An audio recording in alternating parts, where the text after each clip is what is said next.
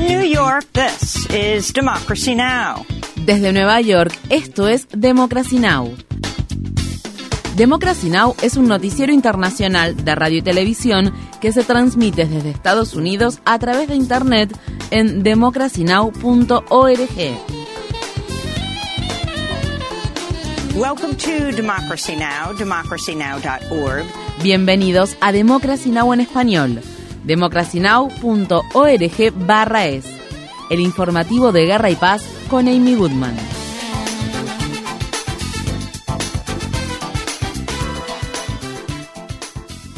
El número de muertes por los devastadores incendios que han asolado la isla hawaiana de Maui asciende a 111 y sigue en aumento a medida que los equipos de búsqueda y rescate registran diversas zonas de la localidad de La Jaina y sus alrededores. Unas mil personas continúan desaparecidas. El miércoles las autoridades de Hawái defendieron la decisión de no activar las sirenas de emergencia durante los incendios forestales. Estas fueron las palabras expresadas por el director de la Agencia para el Manejo de Emergencias de Maui, Herman Andaya.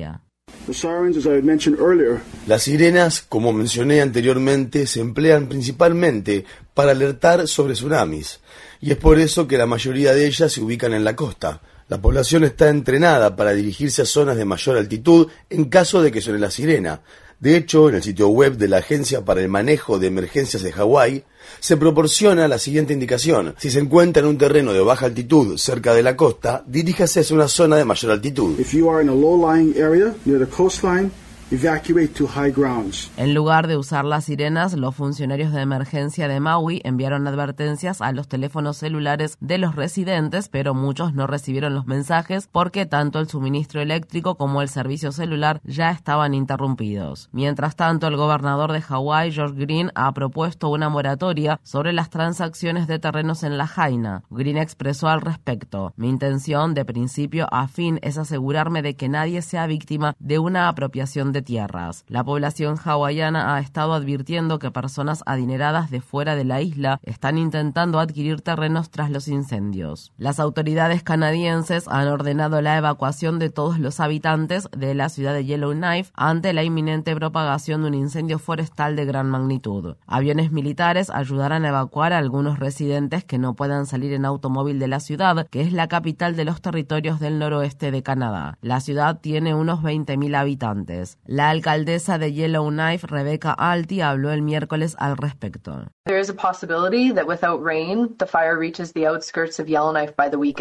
Existe la posibilidad de que, si no llueve, el incendio llegue a las afueras de Yellowknife el fin de semana. Se está acercando, pero hay tiempo suficiente para completar la evacuación de la comunidad. Estamos realizando ahora esta convocatoria de evacuación para que las personas tengan la oportunidad de desplazarse en automóvil mientras la carretera esté abierta al tráfico. La carretera puede cerrarse en cualquier momento, pero es probable que esté abierta hasta mañana por la mañana. Habrá una densa presencia de humo, por lo que las personas deberán conducir con precaución y cuidado. Conditions will be smoky and residents should drive with caution and care. Otras comunidades de los territorios del noroeste de Canadá ya han sido evacuadas debido a los incendios. En lo que va de 2023, los incendios han quemado más de 13 millones de hectáreas de terreno en Canadá, más del doble que en cualquier temporada anterior. Esto representa una extensión equivalente al tamaño del estado de Alabama o a un área nueve veces mayor que la del estado de Connecticut. Un tribunal federal de apelaciones de Estados Unidos ratificó las restricciones impuestas a la píldora abortiva mifepristona, el método de aborto más utilizado en el país. El tribunal de apelaciones del quinto circuito falló a favor de un juez derechista de Texas y de los demandantes en el caso, quienes argumentaron que la Administración de Alimentos y Medicamentos de Estados Unidos flexibilizó de manera indebida los reglamentos en torno a la píldora para hacerla más accesible. Tanto el juez como los demandantes alegaron que la mifepristona debería utilizar utilizarse únicamente hasta las siete semanas de embarazo y ser dispensada en persona. Sin embargo, debido a una suspensión previamente emitida por la Corte Suprema, la mifepristona continuará siendo accesible por el momento conforme a la normativa vigente mientras el caso sigue en curso. Se anticipa que el Departamento de Justicia apelará el fallo ante el alto tribunal estadounidense. En otras noticias sobre el aborto, el estado de Indiana impidió que una médica que practicó un aborto a una niña de 10 años recibiera un prestigioso premio.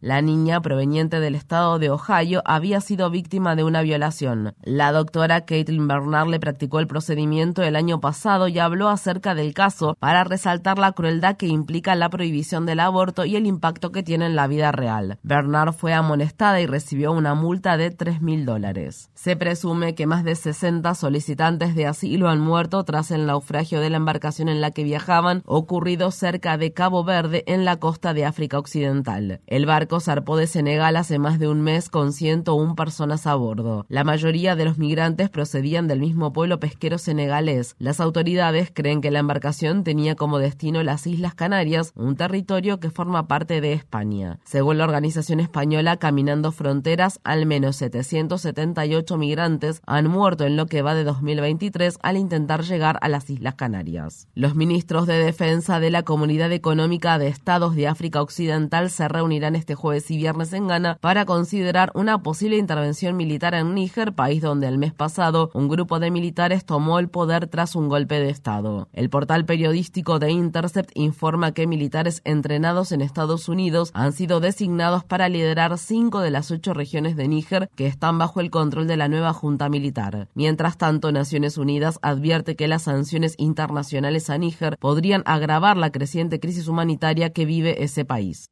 In Niger, our humanitarian colleagues are concerned about the potential impact of the ongoing crisis on the food security situation. En Níger, nuestros colegas de las organizaciones humanitarias están preocupados por las posibles repercusiones que la crisis actual puede tener en la seguridad alimentaria de la población.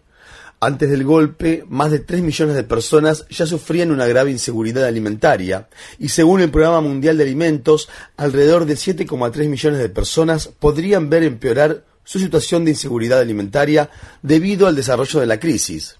Se necesitan exenciones humanitarias a las sanciones y al cierre de fronteras para evitar un rápido agravamiento de la situación de inseguridad alimentaria y desnutrición.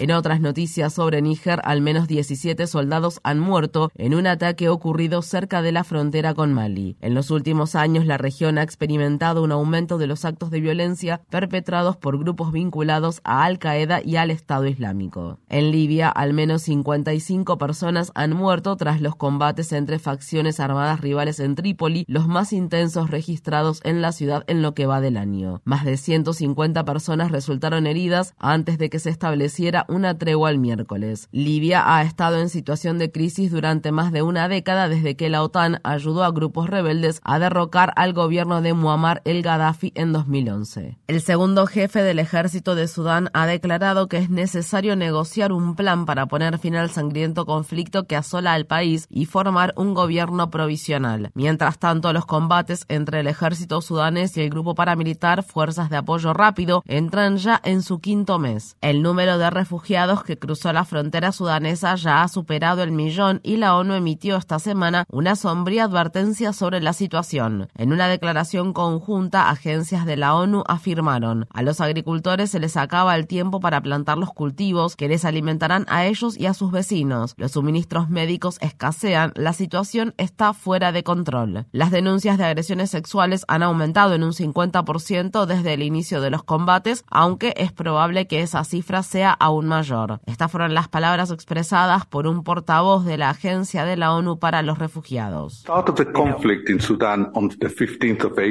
Desde el inicio del conflicto en Sudán, el 15 de abril, más de 4,3 millones de personas se han visto obligadas a huir esto incluye a más de 900.000 refugiados y solicitantes de asilo que huyeron a países vecinos y a 195.000 sur-sudaneses que fueron obligados a regresar a Sudán del Sur.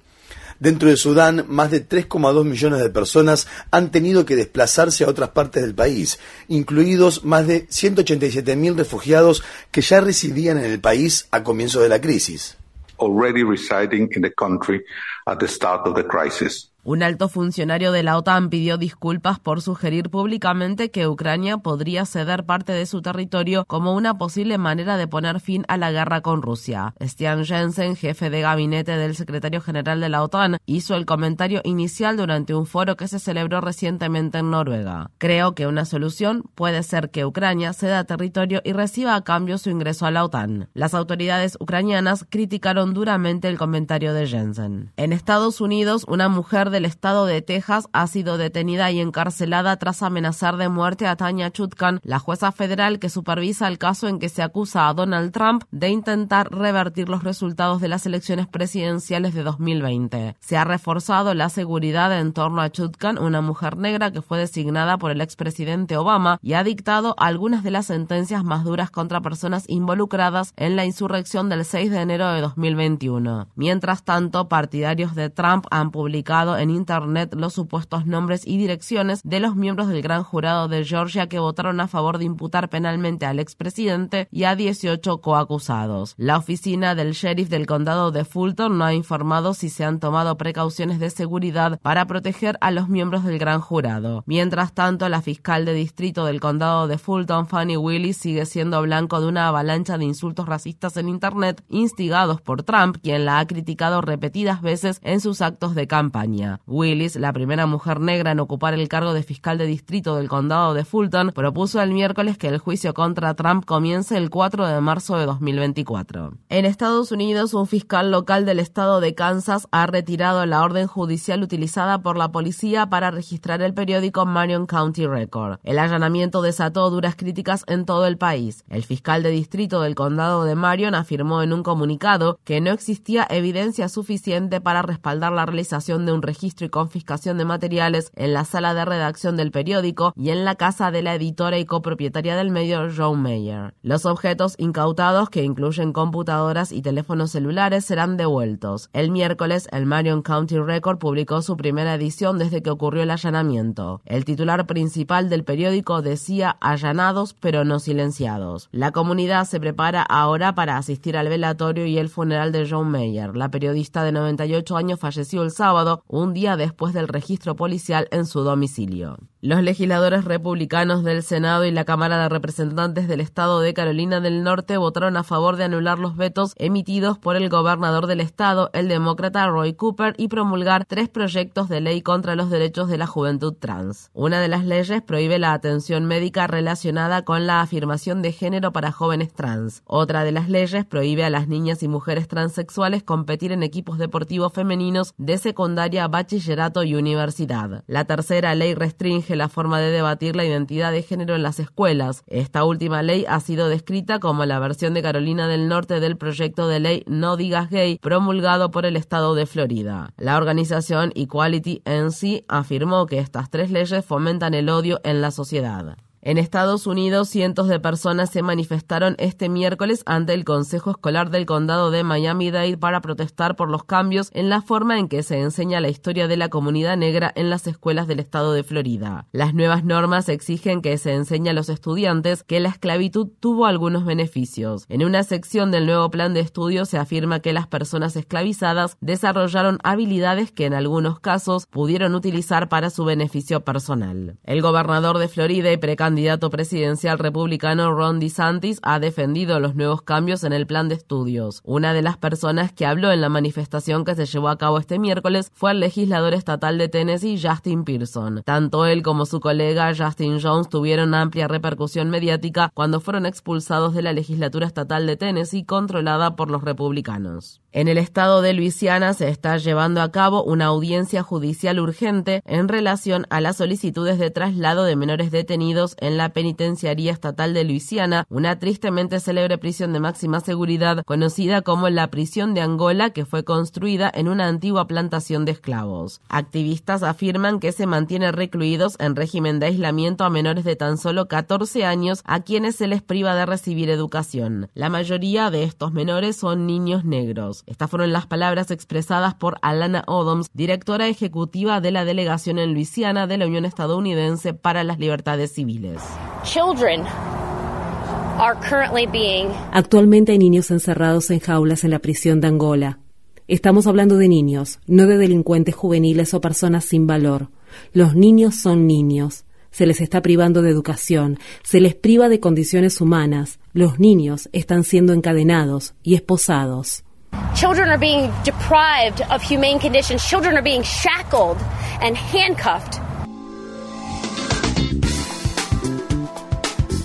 Infórmate bien. Visita nuestra página web democracynow.org/es. Síguenos por las redes sociales de Facebook, Twitter, YouTube y SoundCloud por Democracy Now! es.